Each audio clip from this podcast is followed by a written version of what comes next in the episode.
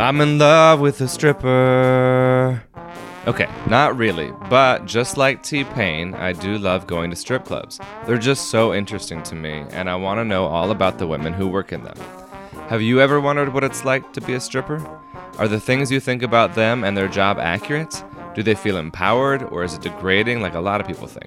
Are they putting themselves through college, or supporting kids, or chasing a drug habit? Or, and have you ever even considered this, just doing a job they enjoy that pays them well? Crazy, right?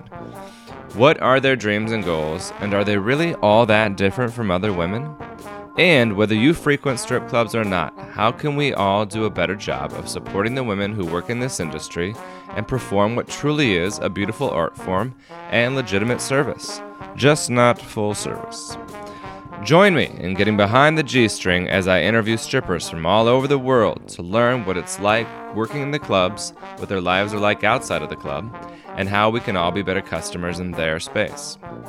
I think you'll be intrigued and surprised by what you hear.